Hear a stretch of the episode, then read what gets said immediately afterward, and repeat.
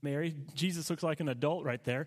But like the different ways that Mary is portrayed throughout history, and there's way more. I mean, you could really just do a deep dive on this. And I tried to pick some of the ones that at least website said were the most significant. And as you look at those pictures, she just looks very serene, like almost not real.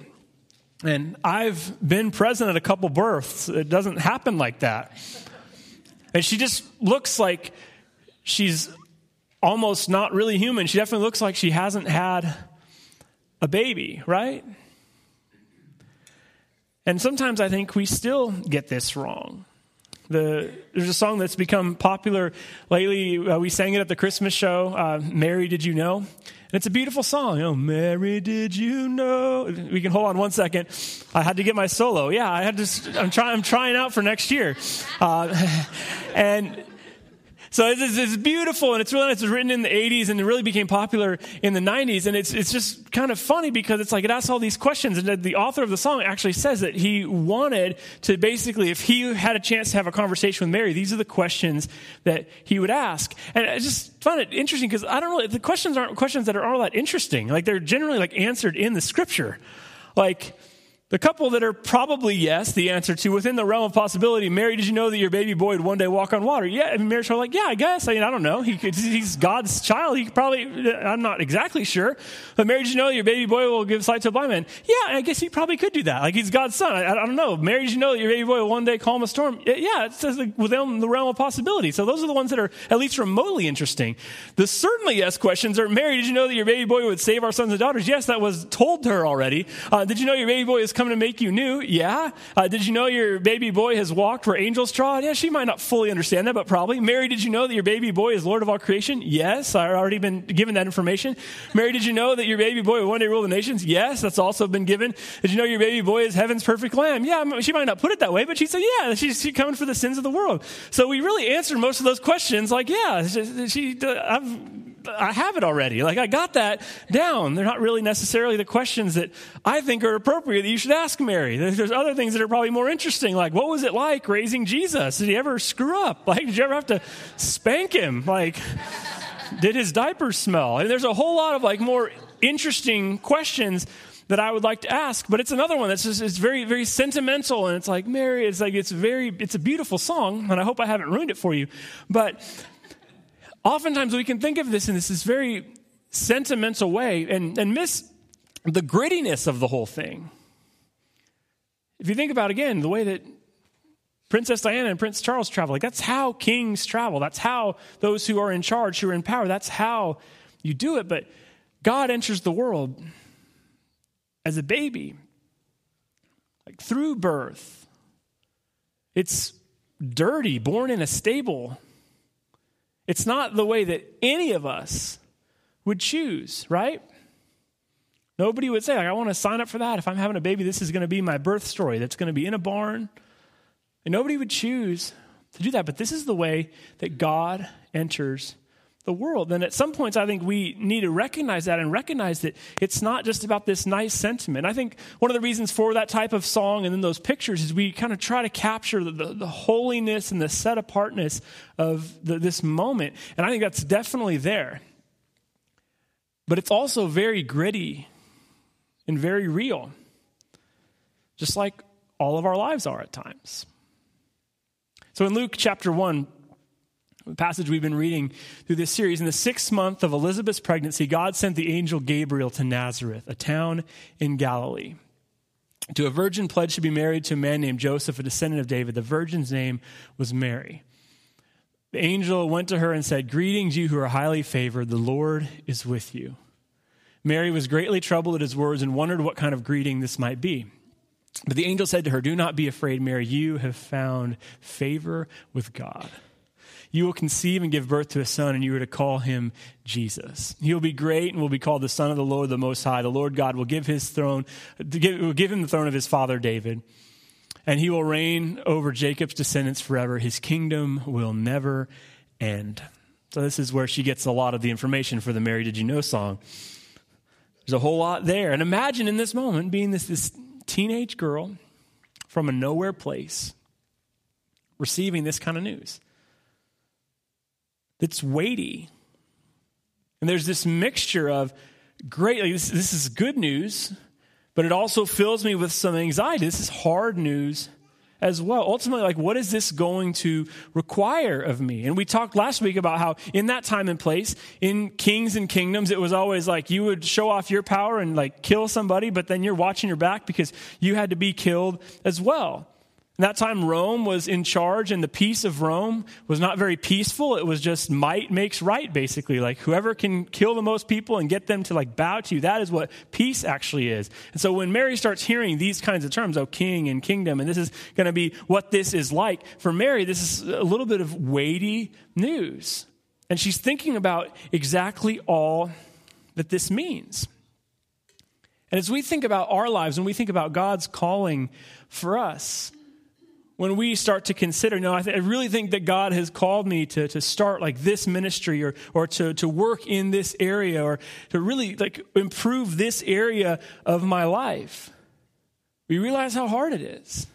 Like you start out, I'm going to say like this monitor right here is A, and then what you're trying to get to is B, and you find yourself in the middle. For example, we're having January 1st coming up, so we have a lot of New Year's resolutions possibly in our mind, and you're thinking, all right, I'm going to lose that weight or get into the gym all the time, and, you know, and that's a new me on January 1st, like, or maybe January 2nd, once I get back to work. But then you're sitting in your office January 3rd, and the snacks you've promised yourself that you're not going to get, you're not going to visit the vending machine, it's really tempting, right?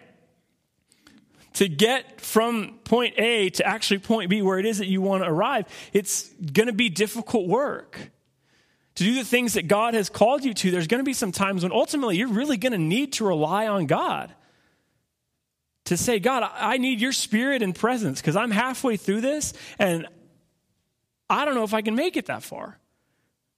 This is difficult. This is hard. The calling that you've placed on my life, I need your spirit, your presence. I need you to continue to guide me. And ultimately, I think we see in the work of Mary in her life, we see that the same thing, that there are moments, I'm sure, that she is exhausted.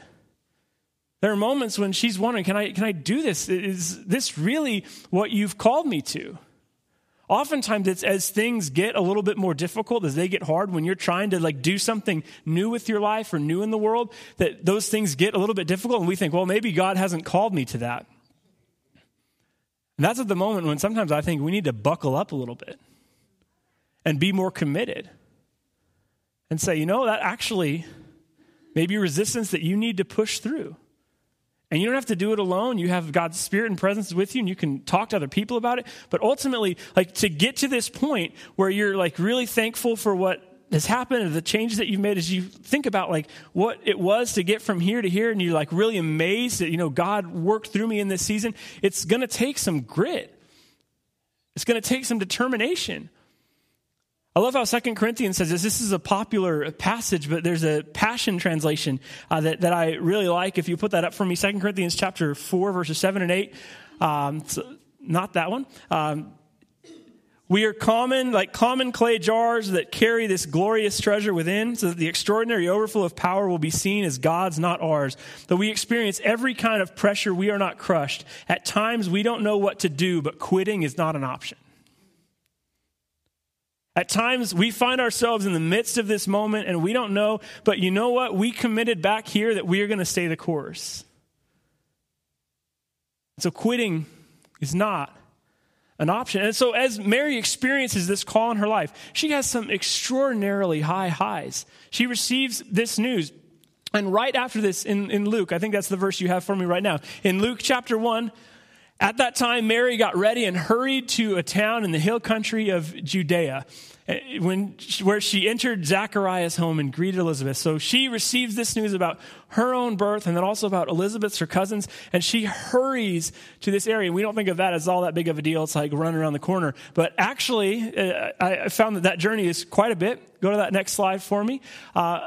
Luke doesn't mention whether Mary made any preparations for this trip or how she traveled as she goes to Elizabeth's. She may have gone on foot or as part of a caravan. Since she was poor, likely it was on foot. In Mary's day, a person traveling by foot could cover about 20 miles a day. If Mary walked to Elizabeth's home, it would have taken her 4 to 5 days. If she's accompanied by a caravan, she would have arrived in about 3 days. It's likely that after she receives this news, that she takes this journey, which is at least 3 days, probably more like 5. And this is that celebratory high moment, right? Like giving Elizabeth a hug, and this cousin who you've been rooting for to have a kid forever, she now is pregnant. That's one of those, you're excited. You're like, thank you, God. Elizabeth, it's also happening to me. And these are like some of the only women in human history until very recently to know what gender baby they're having. So they had the first gender reveal party, I think. They shot balloons up in the air. It's actually in Matthew, I think, somewhere. No, they didn't do that. But so this is like an incredible high. They're so excited. Wow, this is so great. And it actually says that Mary stays with her cousin Elizabeth for the next 3 months. Like they're just enjoying it. I mean, what a special season to be together. But then eventually Mary is riding on a donkey, very pregnant, and gives birth in a stable. So though she's had a high, she's now experiencing some difficulties. Pregnancy on its own is hard. Riding very pregnant on a donkey is crazy hard. And then in the life of Mary and Jesus growing up, you have the scene where the wine is running out at a party, and Mary says to Jesus, hey, you can do something about this. This party's about to die. Can you do this? And this is a very awkward interaction, but Jesus ends up doing it. And it's like, Mary's like, yeah, that's my son. That's my boy. Like he can make a lot of wine for this party, basically. This is unbelievable. But then Mary is with her son on the cross, right? So there's these highs, and there's some great moments in the ministry of Jesus, but there's also some really difficult things. Yet, if you were to ask Mary about it, I think she would tear up at times when she told parts of the story. She would laugh at times when she told parts of the story. But she would say it was worth it. That it was worth it to continue to press in, to pursue God's call on her life. And oftentimes, I think when we think of what Christmas is about, it can just be about like the gifts and all the stuff and the like extra pressure and anxiety. And then sometimes towards the end of it, you're just happy to have survived it, perhaps. There's a bank that went through and figured out how much the items would cost for the 12 days of Christmas, like how much it would cost if you actually were to buy all that for your true love, like the... what is it? People leaping, lords of leaping. I don't know how they even figured that out. But the total cost in today's dollars is $156,507.88. So unless you're very wealthy, it's unlikely that you're able to pull off that for your true love. And it would be also just fill your house with stuff. And this is the kind of stuff that's kind of just going on in the background, right? It's like that's the song that you're walking through Target listening to or whatever. And you can just kind of think like that's what this is about, when really the coming of Christ was humility. And it was smallness. It was real life to a woman at times that probably had more questions than answers. To a woman that goes through something difficult and probably finds herself as she gives birth and then continues on this call in her life and just in between point A and point B and having to say, God, I need to rely on you in this moment. I don't know if I can take another step. There's a point in Jesus' ministry in the Gospel of John where he feeds 5,000. And it's this really powerful moment, and he feeds everybody there. And then at the end of this moment, he says something really hard. So the people are getting excited because if you feed people, that was a way of saying, like, I am the king, and giving them some food was a way to get some favor, because if you were going to be the king, you could give out some food, and people are very hungry during that time, and so they're thinking, wow, this is going to be awesome. He's going to do this. And then Jesus doesn't just talk about how, well, I'm just going to feed you forever. He says some really hard things and some awkward stuff about himself, like, I'm going to sacrifice my body and my blood. And so the people who were once like all there, they're like, I don't know that I want to be part of this. Like, I'm not sure. Like, you're getting a little too weird for us. We just were here for the lunch. Like, when's the next one of those? Like, I don't necessarily want to, like, think about sacrifice and the weird stuff that you're talking about right now. And so at the end of this, in John chapter 6, verses 66 through 68, it says, and from that time, many of his disciples, so the people who were starting to gather and he was gaining popularity, they turned back and they no longer followed him. So Jesus said to his 12, and you also want to leave? Peter spoke up and said, but Lord, where would we go? No one but you gives us the revelation of eternal life. You have the words of eternal life. And I think about being a disciple in that scene, because it was pretty easy to follow Jesus when everybody was there, right?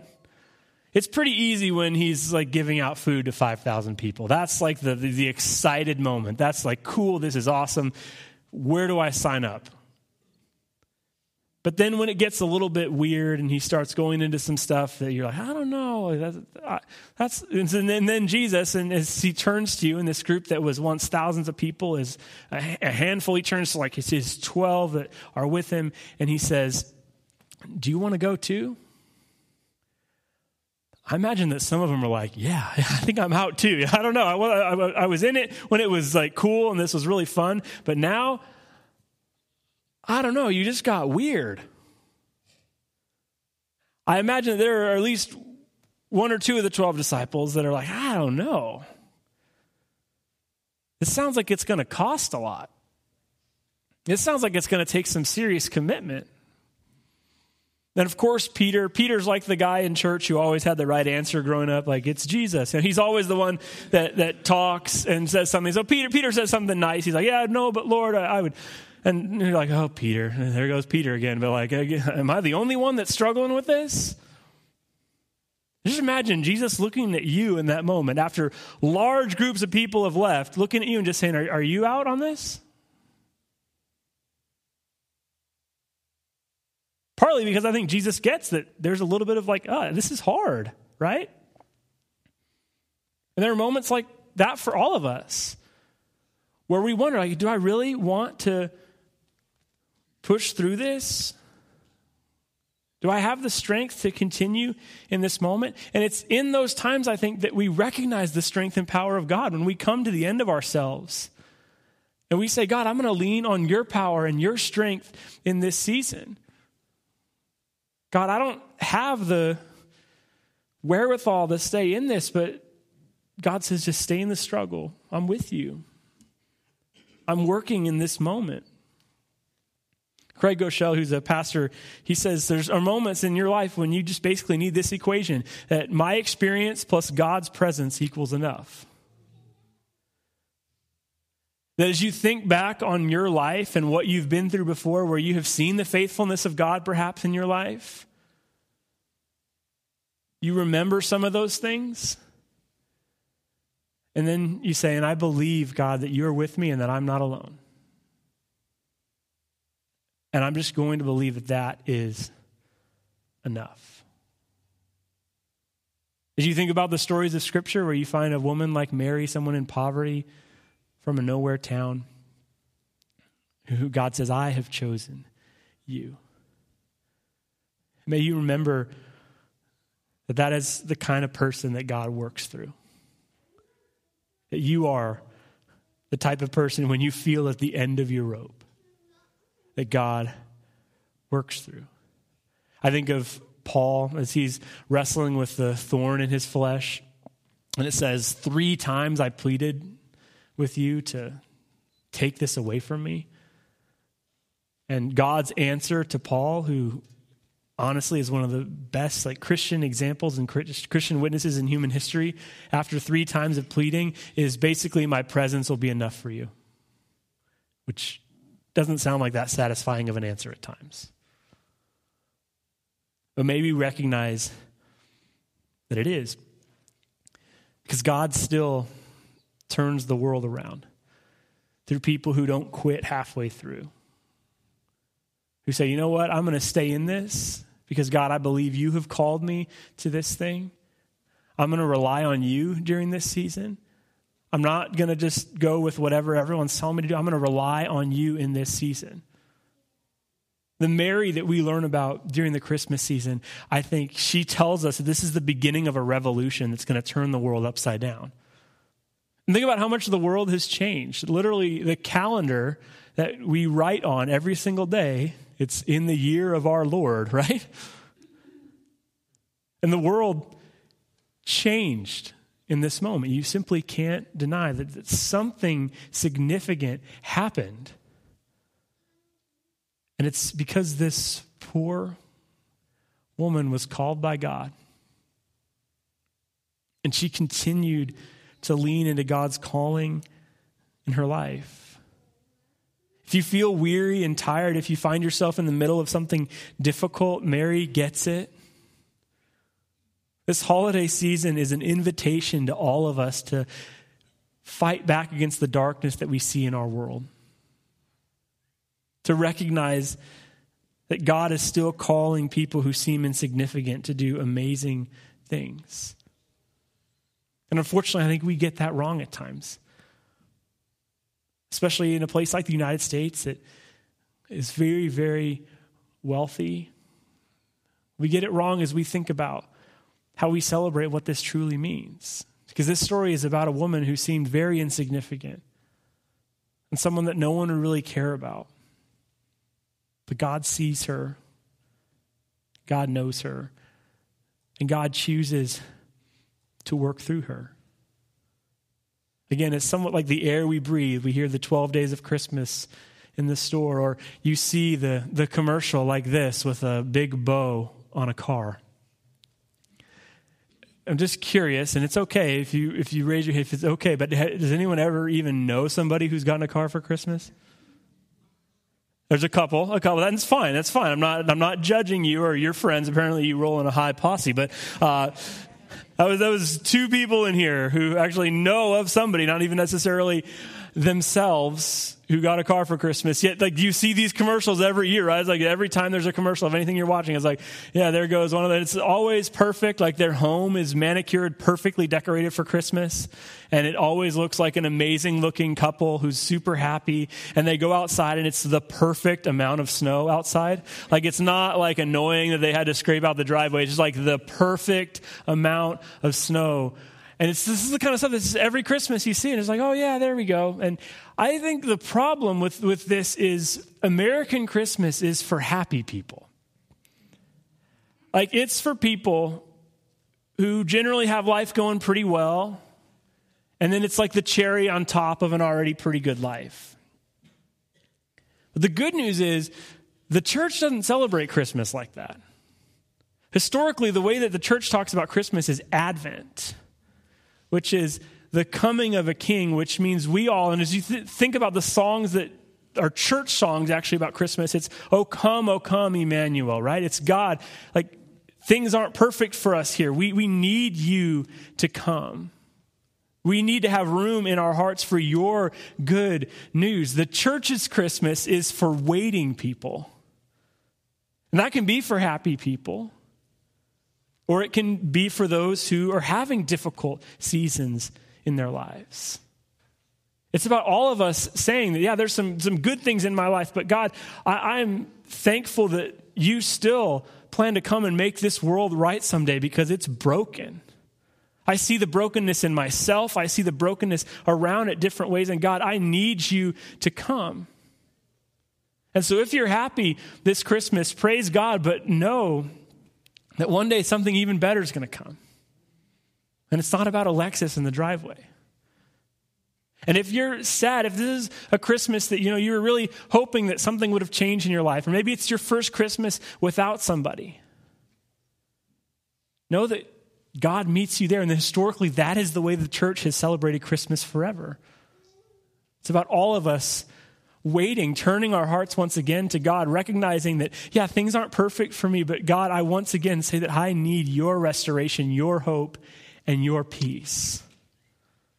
And so if you find yourself in the middle of something difficult, especially during this holiday season, know that God is with you in that place. I love how G.K. Chesterton says this. He says, an adventure is only an inconvenience rightly considered. An inconvenience is only adventure wrongly considered. And some of you are going to have some adventures this holiday season. Some of you are going to places where you're going to have long delays because of snow. And some of you are going to have a Christmas where it's just kind of awkward. But may we recognize that God meets us there, because American Christmas is for happy people. But Christmas for the Christian is for the waiting person. And think even about what life is really about. Because as you gather with family and friends over Christmas, what are the stories that get told? The time that you got snowed in and didn't quite make it? Or that time that the flu ripped through your family? And those are the stories that get told, right? And we don't want them to happen again. But it's in those moments of vulnerability, it's in those like imperfect memories that we have that we look back on, and in those moments that we truly see the love of each other. And we're like, okay, I don't want to go through that Christmas again, but I'm really glad that we did it somehow. And it's even in imperfect moments that we recognize that the love of God is with us. So maybe we recognize that as we think about someone like Mary, who receives this great news and she runs to her cousin's house and they have all of this fun and this celebrating, it still is a long road. But Mary would tell you, it's worth it. Maybe recognize that sometimes we find ourselves in between point A and point B. We need to rely on the power of God. May we hear the words of Scripture that tell us, I kind of want to go home at times, but I just don't want to quit because God has called me to this big thing. May we recognize that God continues to come into the world through humble servants who go on long journeys and who recognize that adventure is only an inconvenience rightly considered. We recognize that we all, whether we find ourselves in a good place this holiday season or not, we all are waiting on the coming of Jesus. Let's prepare our hearts for that.